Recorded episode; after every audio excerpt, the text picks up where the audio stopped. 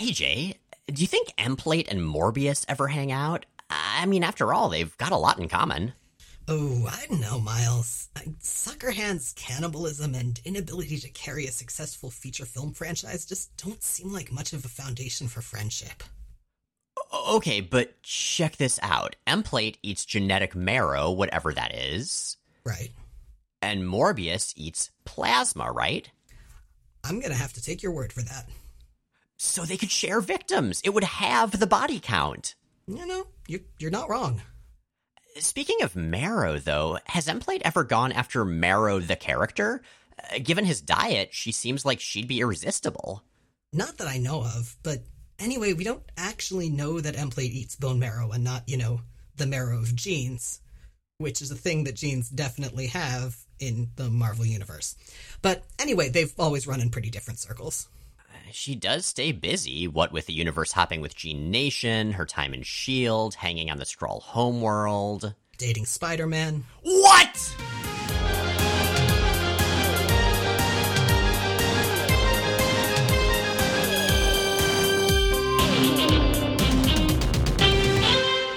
I'm Jay Edidin. And I'm Miles Stokes. And we are here to explain the X Men. Because it's about time someone did. Welcome to episode 409 of Jay and Miles Explain the X Men, where we walk you through the ins, the outs, and the retcons of comics' greatest superhero soap opera. And welcome to, to paraphrase the title of a podcast run by our first producer, welcome to this whole thing. This is going to be quite the arc we are covering. We are back at Generation X. We are still very near the beginning of Larry Hama's run. And while Al and I were not too impressed with Hama's first issue, well, how do we even introduce what we're about to talk about, Jay? I still don't know whether it's good, but it's definitely interesting. And that's what we're here for. That is what we're here for. And I feel like maybe good, maybe not good, but definitely interesting. That's a lot of Larry Hama. That's a lot of Generation X as well. So, speaking of Generation X, you covered some with Al while I was out. Um, catch me up. What's been going on? Okay, so Generation X, who, as you know, are the newest for now generation of Mutant X students, they're doing pretty okay. They survived their teammate Mondo having turned out to be an evil plant man working for Black Tom Cassidy. Right. They made it past the anti mutant efforts of Operation Zero Tolerance. Mm-hmm. And now they're back at the new Xavier School for Gifted Youngsters in Snow Valley, Massachusetts. So, well, okay, most of them are doing okay because after being buried under some rubble in a battle against Prime Sentinels in the aforementioned Operation Zero Tolerance, perfect and arrogant Monet St. Croix, aka M, has now split into two much younger girls. Right. Um, those are Claudette and Nicole, her younger sisters. I was there for that one. Exactly, yeah. So we haven't had too much develop with M, but just to recap for the listeners, here's what we know about her. Now, this was a revelation about M that had been being teased for like two years by the time it finally happened. Oh, so long. Yeah, we'd seen little breadcrumbs. We'd seen that M had traits that corresponded to the 1990s understanding of autism, but only sometimes. And the, the, the twins being one person is not the only weird thing about her family that's come up in the book, because her brother is Generation X's first big, big bad. He's this spiky guy who wears a lot of leather and a gas mask. He's a, a, a genetic vampire, whatever that means, uh, named Emplate. Right. So you were there for all that part. What Al and I covered were the twins recovering from whatever happened at the school, and the other kids settling into Snow Valley and settling into Larry Hama's run. So far, that's mostly consisted of them getting a bunch of their stuff stolen by some local bullies, not the best start to a story, but it does lead into whatever the hell this is. Which brings us to Generation X number 34 Guilty Secrets. This issue is written, of course, by Larry Hama, penciled by Steve Harris, inked by Scott Hanna, colored by Marie Javins, and lettered by Richard Starkings and Comicraft and Liz Agrafiatis. So this is basically going to be a six issue story, full of so many artists. This book cannot hold down a penciler right now. As for this one, Steve Harris, he's fine. He kind of reminds me of the 90s Terry Dodson, who we'll see some of later. His art's realistic, not overly textured. Occasionally, the perspective does get early Liefeld style wonky, But that's okay. I like that better in Gen X than I did in New Mutants. You know what else doesn't stand up? Very drunk people? I was gonna say Larry Hama's limericks. That's right, because this issue opens up with one of them. There once was a mutant named Emma who had herself quite a dilemma. Her coworker Sean had resorted to brawn. His attitude? Huh, no problema. Which is followed by. That haughty Hibernian, Sean, by no means timid withdrawn, is clueless in spades to Emma's inner tirades. He should have snuck in the back before dawn. Because Sean is getting back from having gone to Muir Island, uh, twice as it turns out, to go see Moira, and Emma decks him with a thwack that sends him like three feet in the air when he gets in. Wasn't that the last thing that he did to her when she was at least allegedly trying to sell penance back to Emplate? Exactly. She was bluffing. Sean didn't buy that she was bluffing, and he knocked her out. He's brought baked goods from the airport as a sort of peace offering, but Emma will have none of it. Don't bring people airport food as a peace offering. I guess maybe if you're flying in or out of PDX, but otherwise that that's a choice. It's a big choice. Emma agrees with you, saying, Stuff them in your loudest orifice, Sean. Larry Hama writes a slightly different Emma. She's uh angrier, she's snarkier, but her dialogue is consistently really fun, as is the dialogue of most Larry Hama written characters. I really still want someone to write her with a heavy Boston accent. That's just how she talks in my head. Good, as she ought. So, half the kids come stomping in with good news. They've recovered all the stuff the local bullies stole last issue. Well, okay, not all the stuff. Most of the stuff. Not Jubilee, Husk, or Skins stuff. So, about half the stuff. Uh, I don't know. I mean, they stole Emma's jewelry, and I feel like Emma probably has a lot of jewelry. Right, but like, wait, they stole all of Emma's jewelry? Unclear. At least a decent quantity of it. Huh. Wait, so they, they didn't just, like, pickpocket the students, they broke into the school. Oh, yeah, somebody forgot to set the alarm, and while everybody was out doing Gen X number 33 stuff, uh, the bullies' minions, Tracy and Eamon, broke in and took basically everything they could get their hands on. Well, shit. This scene is fun. Everybody's talking over each other. All the kids are offering their own, some serious, some not, theories about what's up. They're getting distracted by Sean's dry scones that he brought. This is controlled chaos, and this fits. And I know Larry Hama's Gen X run is not overall particularly well regarded. Certainly the last issue was not very good, but I think he does have a good feel for the way these characters interact with each other. And for me, that's one of the most important things about Gen X. Oh, absolutely. I mean, Gen X is is one of those books that should be defined by a chaotic pileup of characters on the second page. Very much so, yeah. Well, the characters are about to get separated from that pileup because Tracy Authier, that's the local police chief's daughter and one of the thieves that ended up with their stuff, calls, Skin picks up, and she says she wants a meeting. So I, I noticed in the outline that she and she and her buddy Eamon were were working for bullies named Dorian and Weasel. Oh yeah, Dorian and Weasel, they kind of remind me of the bully from uh, that X Factor minus one one shot, in that they are far older than they should be to still be bullying people, and surprisingly homicidal. The 90s were a different time. The 90s were. I mean, okay, I know that you and I were pretty unpopular. Like, we got bullied, but I don't recall anybody ever trying to like explode us or beating us nearly to death. I'm not saying that stuff doesn't happen. I'm just saying I'm glad we uh, dodged bullies like Dorian and Weasel and that guy from X Factor minus one. Yeah, the college age kids I hung out with were generally awesome.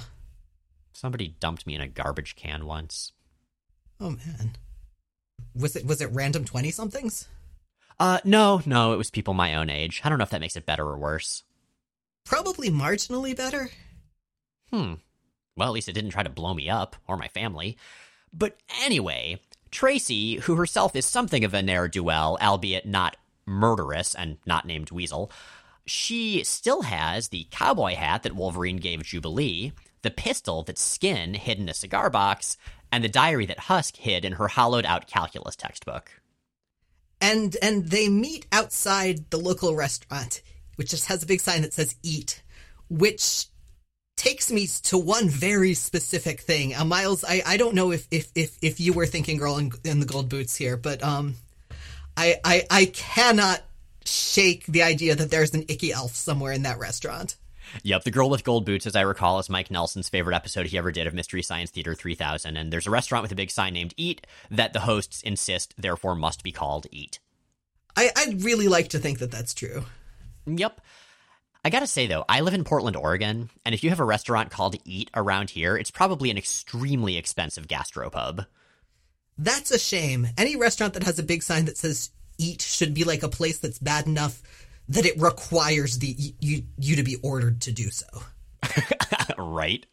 Or or at least like the only option around because that, that what that sign really indicates is it's food. What more do you want?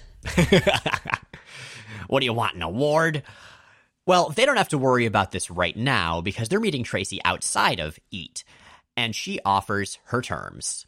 She's, she'll give them back their stuff, but she wants to know all their secrets. This is like show and tell under blackmail duress.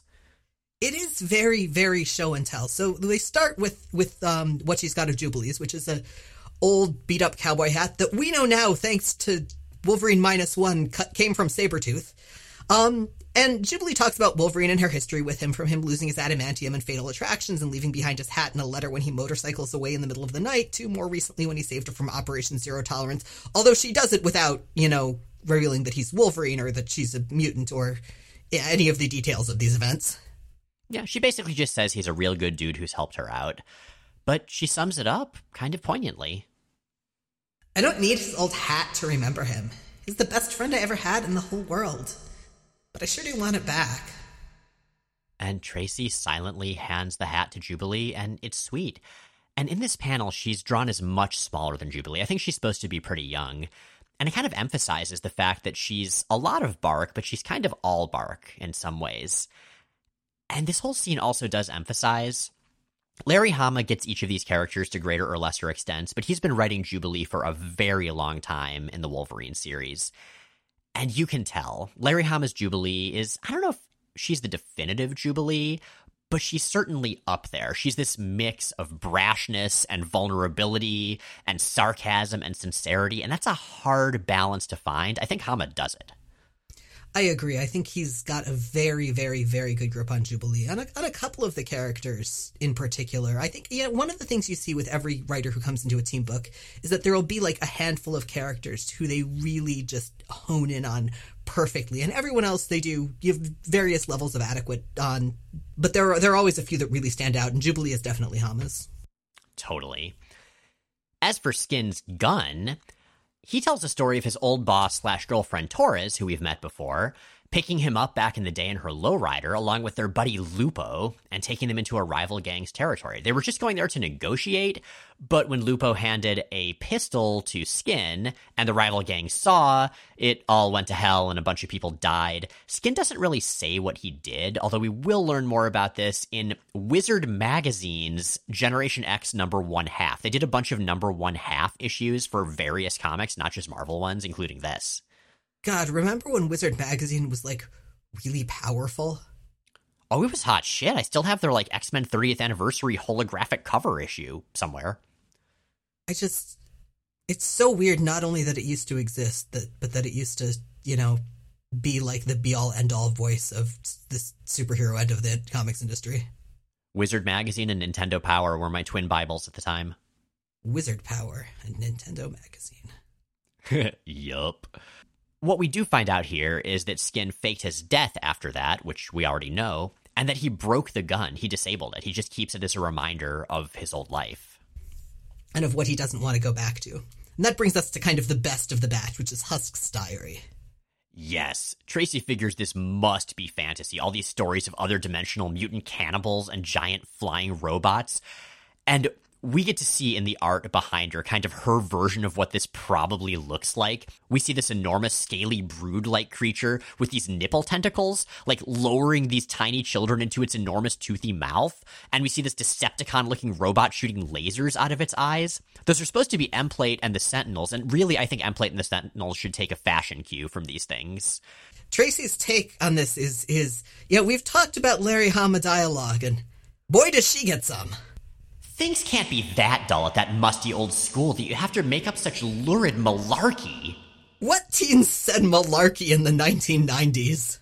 Let alone lurid malarkey. Oh, Larry Hama, you should be able to decide how everyone in the world talks. Maybe this is why Tracy needs to blackmail people into being friends with her. Because saying phrases like lurid malarkey uh, does not endear you to the local popular kids. I think it should. Oh, it absolutely should. Like, that should be one of the grounds for being one of the popular kids. I would be Tracy's friend. I would appreciate it if she didn't steal all my stuff, though. I would, I would be hesitantly interested in friendship with her based on her vocabulary, at least. It's a start. But what we get a particularly vivid image of is is how um, Tracy pictures Chamber based on Paige's diary's description of him. He stared at me with eyes that are like the mirrors of my own longing. He has no voice for what he feels for me. His lips are the stuff of stars and galaxies, his tongue a cosmic whisper. I ache for the wholeness that cannot be. My ears strain for the unspoken words that lurk beneath his marble brow, his testament of undying love. Lurid malarkey indeed. It's so good, and Husk looks just so goddamn mortified at this. And of course, she's with Skin and Jubilee, probably the two members of Gen X most inclined to give her shit. Yeah, she is never, ever, ever going to hear the end of this. It's so good. I have come to love Paige Guthrie so goddamn much. Like, she's just such a mix of of dorky and uh, earnest and like genuinely competent. She's so much fun. It makes me a little sad that she got crammed into that weird Romeo and Juliet Chuck Austin story later, and then ended up losing her mind and dating Toad for a while. Although Toad was pretty nice at that point. Yeah, that that got pretty weird, pretty hard. Yeah, yeah. Husky needs some redemption. So Tracy not only has the diary, she has photocopied the entire thing. It cost her something like twenty-seven dollars in quarters, but she has she has a working copy of it. So she'll give Paige back the diary, but she's still got blackmail material. And so what she wants in exchange for not exposing everybody is to be their friend, which is really sweet and sad. I, I kind of feel bad for this kid. She's got such wonderful vocabulary, but she has no friends. I mean, she's got Eamon, her her burglar buddy. Well, that's true. I, I, get I get the impression that they're more like coworkers getting coerced into doing terrible things by the murder bullies. So so like any coworkers in a capitalist state. yup. But this works. We just get such a good picture of these characters. There's Jubilee as rebellious but sincere, Skin as haunted and closed off, Husk as this hopeless romantic who desperately wants to be taken seriously. I would say all three of these characters Hama is handling expertly. Husk's diary is is just so so perfect. It is so very very very Paige Guthrie. It is, and I love Tracy's vision of what Chamber must look like based on this. He looks like he's in a freaking boy band. Which Chamber kind of does look like if you disregard the fact that he's missing, you know, the bottom half of his face and neck and chest. Hey, hey, as we learned, his tongue is a cosmic whisper. Here's the real tragedy of Paige Guthrie. Mm-hmm. The real tragedy of Paige Guthrie is that she came of age before Tumblr. Oh, she would be a perfect Tumblr kid. You're totally right. Like AO3, Paige Guthrie if she had been a contemporary teenager to her, would have been like really, really good friends with Kamala Khan. Yeah. Kamala would be getting her into trouble, and Paige would be trying to keep Kamala on the straight and narrow, and they would just nerd the fuck out. Paige would be writing fan fiction about the X Men while attempting to become one. that seems right. Like that fan fiction that's just 75 chapters long and thousands and thousands and thousands of words. Yes, yes, absolutely and it would be niche to the point that very, very few people would read it and enjoy it. But the ones that did, also, I'm pretty sure she would write her own wiki for her own fan fiction. Oh yes, yes, that that is unquestionable. Anyway, meanwhile, in a reality adjacent to our own. So this is Emplate's reality, and this never gets a numerical reality designation, and I love that. It's just this weird sideways subdimension thing that doesn't make any sense that he's stuck in most of the time. It's almost a pocket more than a reality. It is, yeah, which is probably part of why he doesn't like being there. So, in the last issue, we saw that a villain named Chimera showed up to offer Emplate a deal.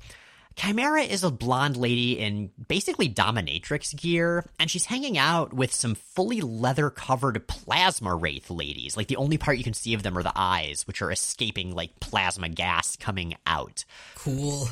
She is pretty cool looking. So we've seen her before. Not in any books we've covered, though. She was in Wolverine for a little bit.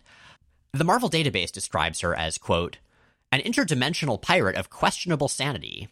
She lived to plunder the space time continuum and traveled with plasma wraiths, super strong, half starved creatures wrapped in black bandages with sharp claws. She's telepathic. She can create these ectoplasmic slash telekinetic dragons, which Logan at one point describes as sock puppets from hell. Pretty great a little more on her later once we talk about her not exactly partner. But for now, she has a lepton imploder, which will help Emplate escape his little pocket dimension. I know leptons are subatomic particles, but that's that's about where my, my lepton literacy lies. Ooh, alliteration. So I looked it up and I understand it about maybe 1% more. Apparently, uh, yes, leptons are elementary particles of half integer spin that don't undergo strong interactions. Uh, leptons and quarks are the two types of fermions, and the most well known lepton is the electron. So I hope people feel very slightly more educated. This is a confusing, large topic. Imploding a lepton doesn't really seem like it would tear through reality, though. Larry Hama, very specific and scientific about aircraft, much less so about everything else. So, what if you implode a lepton on a Lockheed SR 71? Ah, I bet Larry Hama would know exactly what would happen. So, as for Chimera's personality, well, she's wacky and very amoral. She's basically a mercenary. In her first appearance, when she fought Logan and Jean in the Landau, Luckman, and Lake headquarters outside of spacetime, she had a conversation with her hand about what to do. She said, Oh, Widow Wogan doesn't want to play.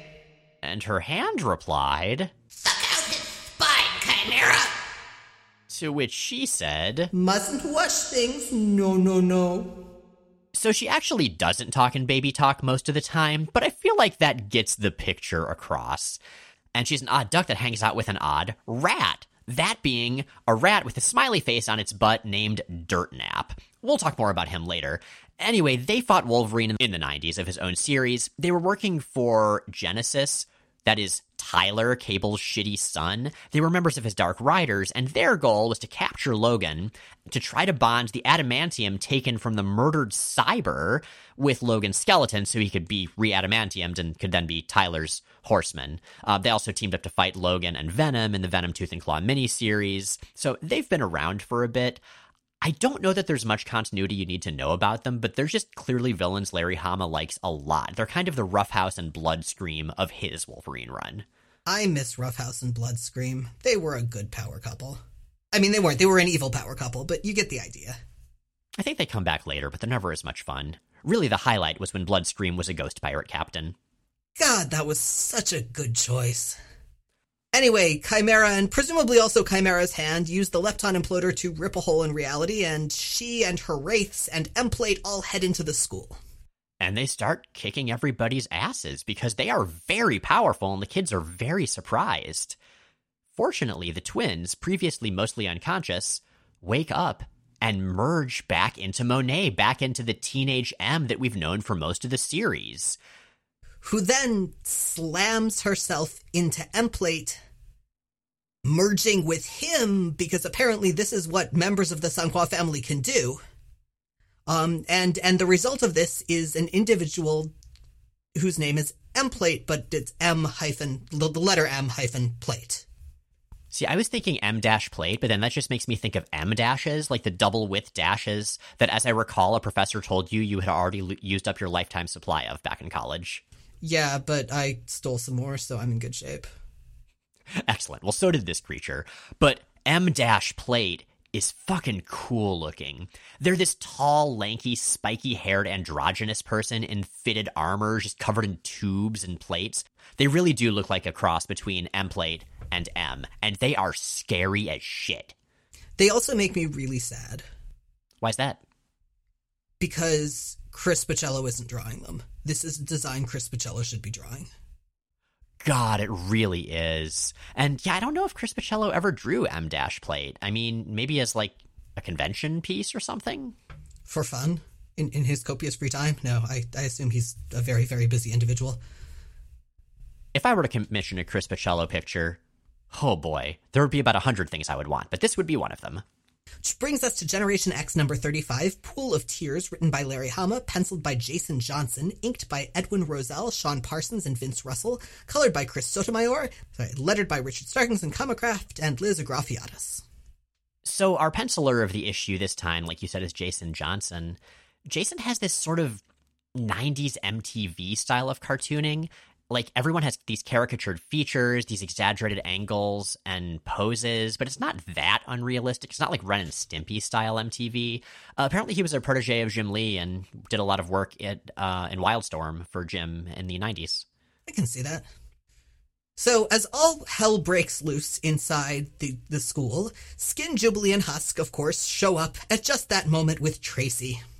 Skin cracks the door open, sees what's up, pops in, and locks it behind him, uh, leaving the other three outside to bang on the door and wonder what the hell is going on. And after Chimera bodily throws Banshee through a window outside, Paige and Jubilee make up some story about physics experiments and decide to take Tracy, you know, elsewhere. They take her to see the biosphere, which turns out to mean leaving her there alone while they go to join the fight. And as a reminder, the biosphere, aka the Danger Grotto, is the more botanical equivalent of the Danger Room that Gen X has.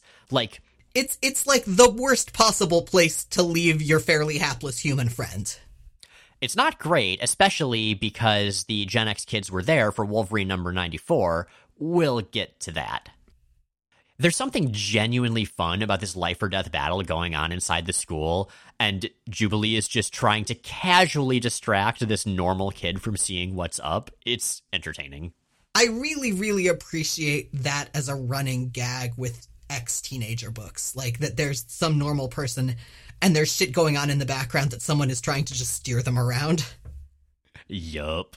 And meanwhile, inside, the, the fight is fighting away, and I kind of like Larry Hama's battle dialogue. Like, I again, I know folks are rough on on his run, but like, and okay, some of this is ridiculous. Some of it is genuinely ridiculous, but I like the places he goes with the characters' voices in context of a fight because, like, those one-liners and one-offs in battle are again sort of a, a telling detail in when new writers come onto books. So Sync, for instance, absorbs Skin's powers and uses his newly extensible skin to to wrap up a plasma wraith. At which point he says, Okay, Leather Lady, you think you're all wrapped up now? Wait until you've been digitized. "Okay, that's really bad, actually." Yeah, but Sync's a big dork, so it kind of works. And Jubilee attacks M Plate with her powers to save Sync later on, saying, How's about the patented Jubilation Lee over-the-top, ultra-concentrated Sunday Punch Megapath? She should call it that all the time. But it's not just the kids that are fun, and it's not just the writing that's fun about everyone.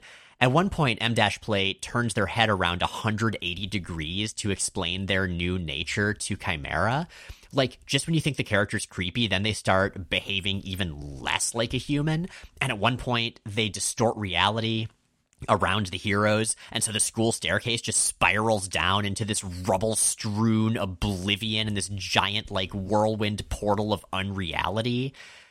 It's great. Now, M hyphen plate also represents a pretty significant conundrum for the heroes because they need to figure out how to stop them without also harming Monet, who is also the twins. Some of them are about to give up, but Skin won't have it. Skin, for instance, thinks that they should find a way to rescue M from within M plate. That thing has somebody we know and love inside it anyway, you cut it. Jubilee questions. Love? Well, we know her real good. And M hyphen plate is similarly conflicted because M plate had a deal with Chimera, but M had a relationship with the Gen X kids. And M hyphen plate finally comes to a conclusion. We have our own agenda now. We are more than the sum of our parts. just as M was more than the sum of the twins. The battle still appears prepared to rage on, but it's simplified when DOA, who's M-Plate's assistant and chauffeur, shows up. Um, and M hyphen plate makes quick work of the team and heads off with DOA, Chimera, and a captive Sync, whom she claims will fulfill her quote unquote needs.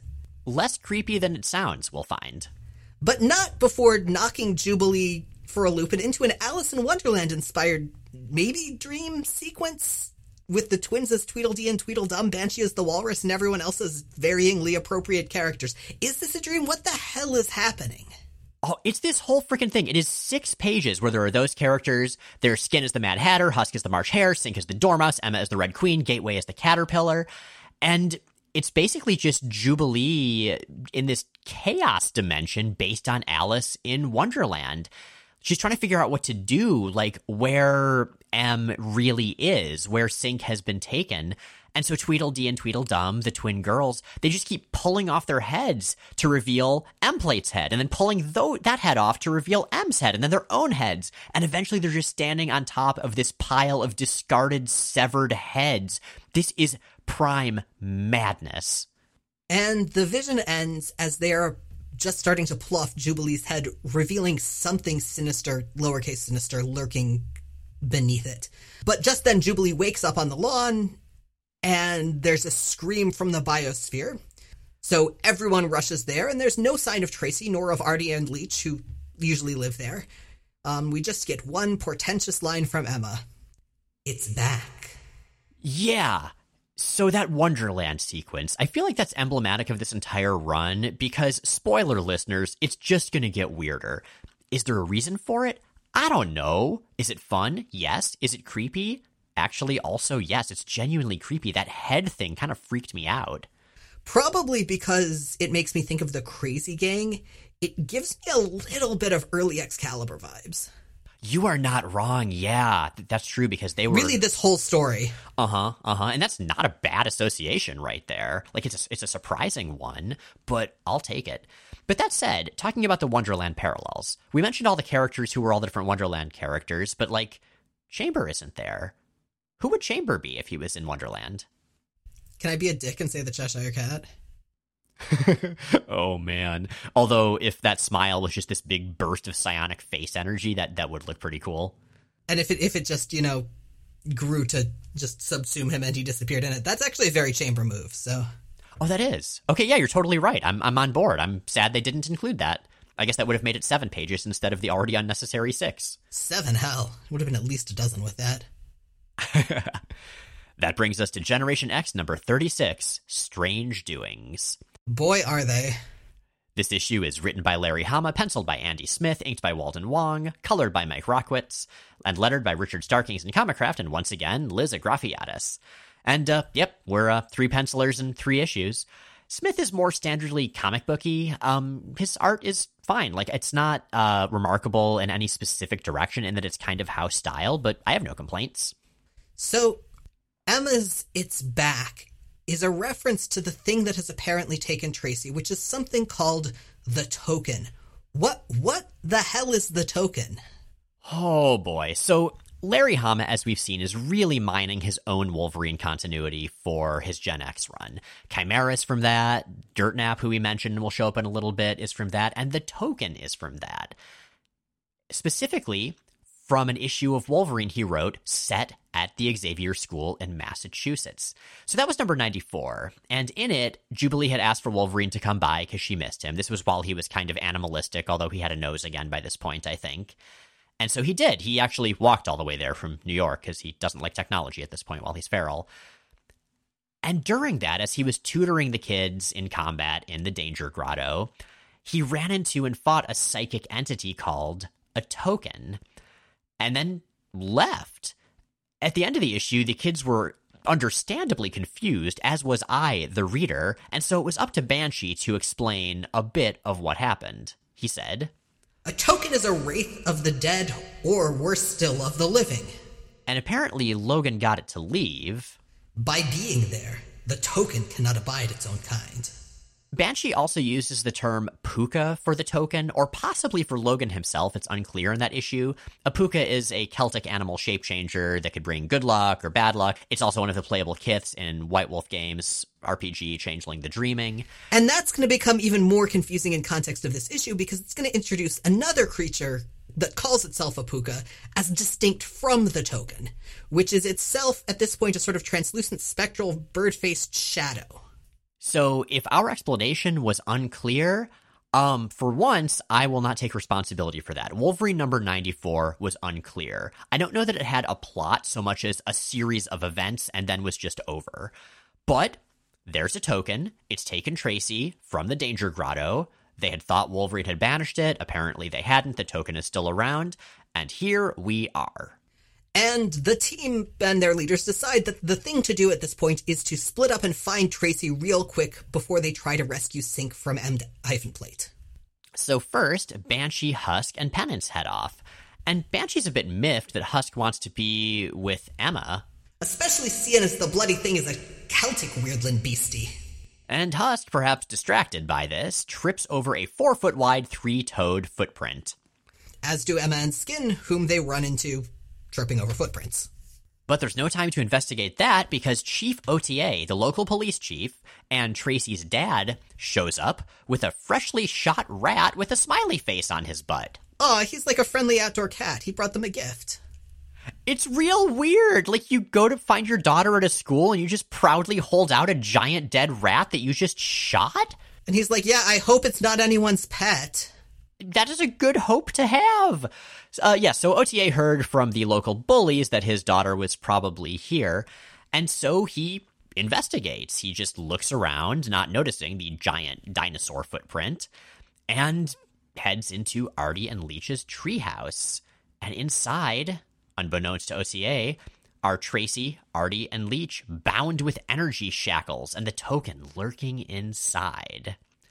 It turns out, or we'll find out shortly after, that the rat was playing possum. Um, as Banshee fishes him out of the trash, this is Dirt Nap, and he was holding Chimera's Lepton imploder and tells them how to use it to find Synch. So wait, who is Dirt Nap again? Yeah, so we mentioned Dirt Nap briefly, talking about how he was an ally of Chimera's. His deal is that he can absorb and then become people. He kind of eats them with his giant mouth that just grows out of his midsection. And you can tell if somebody is really dirt nap because they'll look like themselves, but they'll always be wearing a gray t shirt with a red smiley face. Or the equivalent, this is a gray rat with a red smiley face on its butt. No, that's a yellow smiley face on the rat. Well, then it's miscolored. Uh, in his first appearance, I believe he was hassling Logan on the street. Dirt Nap got all sorts of action. He got mind expansion and stupefaction. He got fun and games and taking down names. He got bumping in the dark and slumping in the park. I, believe he tried to absorb Wolverine at that point, and he couldn't because of Wolverine's healing factor, which is when he escaped by basically jumping to the rat. Uh, yes, that's right. He unfortunately doesn't talk that way anymore as he did in his first appearance, which is a little sad, but what can you do? Anyway, that's what this crowd is up to. What about Chamber and Jubilee? Because they get up to some stuff. Right, so Chamber and Jubilee's hunt for their missing friend, kind of, is waylaid when a giant hedge maze pops up in front of them. Uh, and therein they find a puka or something calling itself a puka, in this case a cartoon ferret man wearing a tweed sport coat and drinking a martini. This is Elwood. Elwood the Puka. He is mock offended when Chamber references the invisible rabbit puka from the 1950 Jimmy Stewart movie Harvey, and then offers them a ride in his bumper car. The bumper car, as it turns out, is the source of the giant footprints the other folks have seen. It's it's it doesn't have wheels. It bounces on a giant spring with a four foot wide, three toed foot at the base. And he used it to lead the others to the token, although he can't directly interfere with the token due to union rules. That is the United Brotherhood of Elves, Fairies, Spirits, Gnomes, Trolls, Tokens, and Pukas Local 607, which made me guffaw literally aloud when I read it. Not, you will notice, leprechauns. Uh, no, fuck leprechauns because Scott Lobdell ruined everything about them in his Gen X arc. I apologize to any leprechauns listening to this show. So with with Banshee and Emma and, and the, the students with them now officially on the tokens trail, Jubilee and Chamber and I guess Elwood are free to go save Synch. So, into a space time warp, they bounce in their bouncy Godzilla footed bumper car through the suddenly watermelon striped sky. This story wasn't particularly on the rails to start, but boy howdy, is it not now. Yeah, we are halfway to Rutabaga country here. They land in a parking spot in Midtown Manhattan, which does seem way easier than parallel parking. I'm terrible at parallel parking. I should warp more. I mean, I straight up refuse to drive in Midtown Manhattan, so. That's probably the better answer. Our heroes run into a foursome named Polly, Darren, Bunch, and Marie, and I feel like these are supposed to be specific people. Like, often when this happens, it's Marvel creators that are being drawn and written into a book. So I was thinking maybe Marie was Marie Javins, but she doesn't seem to look anything like Marie Javins. I don't know. Listeners, if you know who these characters are, or if you are one of them, let us know. Well, these characters are at least enough in the know to direct Jubilee and Chamber. Um, they're El- Elwood has disappeared at least temporarily, to Landau, Luckman, and Lake, where they can find allegedly anything. We should probably recap what the hell Landau, Luckman, and Lake is, huh? Yeah, what the hell is Landau, Luckman, and Lake? No, I'm sorry. They're they're an interdimensional they're they're an interdimensional law firm.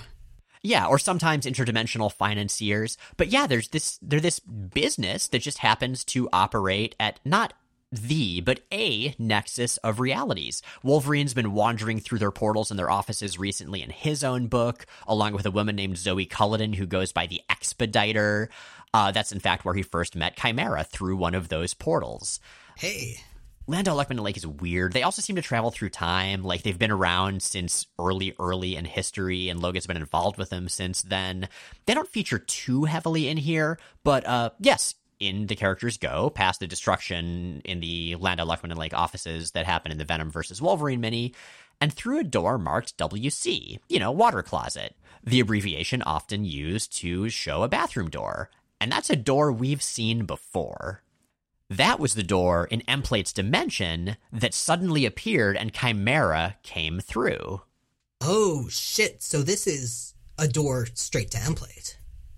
So it would seem, or at least into the multi-dimensional soup. Chamber's pretty skeptical about going in there. I'm not following a gin-soaked cartoon into a loo that glows in the dark. Hmm, fair enough, but it's the only path. Like, would you rather follow a gin-soaked cartoon into a loo that doesn't glow in the dark? At least if it glows in the dark, you can see what not to step in. Exactly. Well, I guess Chamber must be distracted by the fact that his tongue is a cosmic whisper. We're never, never gonna let that die, are we? Oh god, never. It's gonna be right up there with Shatty Buns. So where is Synch having been captured by M Dash Plate right now? Synch is somewhere in a three mooned wasteland full of weird dinosaurs, and he's riding in a tank along with M hyphen plate, Chimera, DOA, and the Plasma Wraiths toward an evil spiky techno castle. And the techno castle, we learn, is the citadel at the edge of reality. What a good name. Yeah, right? And the thing that lies within has a pretty good name too. That is the Universal Amalgamator. Which creates a DC Marvel crossover. In this case, no. This one would allow M hyphen plate to merge all consciousness into one, which is pretty on brand for M hyphen plate. So, uh, yes, that's where we'll leave off with various interdimensional travel and pukas and giant castles and universal amalgamators and random dinosaurs and what is Larry Hama doing with this book, Jay? I kind of love it, I think. I cannot answer that question, and so I think maybe we should jump to some that we can answer from our listeners. Trish asks on Tumblr I just read the original Magik miniseries, and it got me thinking. If they were to adapt this story today into a film or TV miniseries, are there any changes you'd want to see as part of that?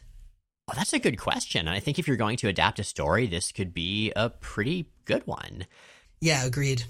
I have a few answers about specifics, but uh, Jay, what do you think? Do you have any uh, general takes on it? Well, in general, I think it would need significant structural adaptation to work as, as film, um, or as a TV series. And that's that's going to be true really of any good adaptation. Any any good adaptation is going to be native to its its new medium in ways that that kind of preclude exact translation if that makes sense.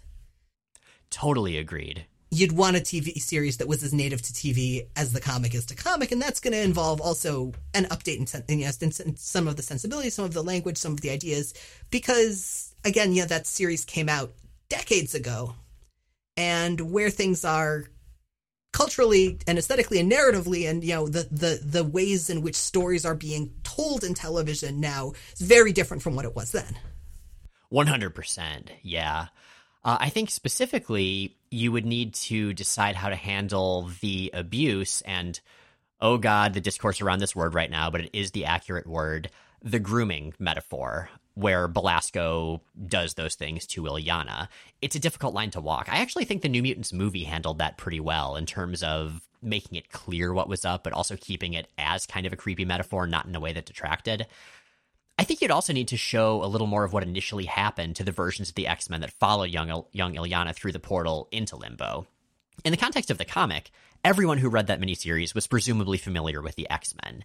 If you're doing this as an adaptation, that's not necessarily going to be the case you would need to see the versions of the characters before corruption or death and after. That would make it more tragic, and it would also make the ongoing question of whether Storm was going to survive that much weightier. The more I think about this, the more I love the idea of the Magik miniseries as a miniseries TV adaptation. Because thinking about the stuff that's worked well in adaptations, the the sort of flawed masterpieces that were that were gifted, that were Legion, I feel like it's enough of a genre jump that it would fit well in in that sort of odd pairing or that that odd grouping. And there are a lot of tools from those shows that you could reincorporate into this one. 100%. Completely agreed. Devin asks via email This may be a bit of a spoilerific question, but what has been your favorite new villain from the Krakoa era? On a related subject, what's been your favorite alignment shift that's happened since the era started? And I will say, we're not going to talk about anything that just happened, but we are going to talk about stuff within the last couple years. So if you're not current and care about spoilers, then A, I don't know how you live on the internet at all, and B, you could probably stop the episode here. We'll tell you we're doing more Gen X next time. But if you're interested, go for it, Jay. Okay, so I am a full-time graduate student who also works and has a has a four month old. Um, I am way behind on almost everything. The only title I am remotely close to caught up on is Immortal X Men, so I'm gonna have to go with a character who isn't a new villain, but whose villainy has definitely gotten more complex. That being Mr. Sinister.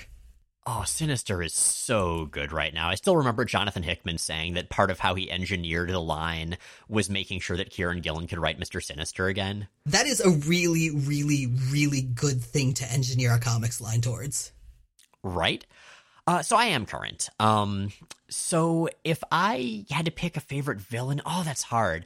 I really did like the Sword Bearers of Arakko from X of Swords. Are they villains though? They're more antagonists. I guess they are more antagonists, yeah. I mean, I think my favorite is probably Solem, just because he's a really fun foil for Wolverine. He's this self-obsessed, amoral, expressive guy, whereas Logan is is none of those things.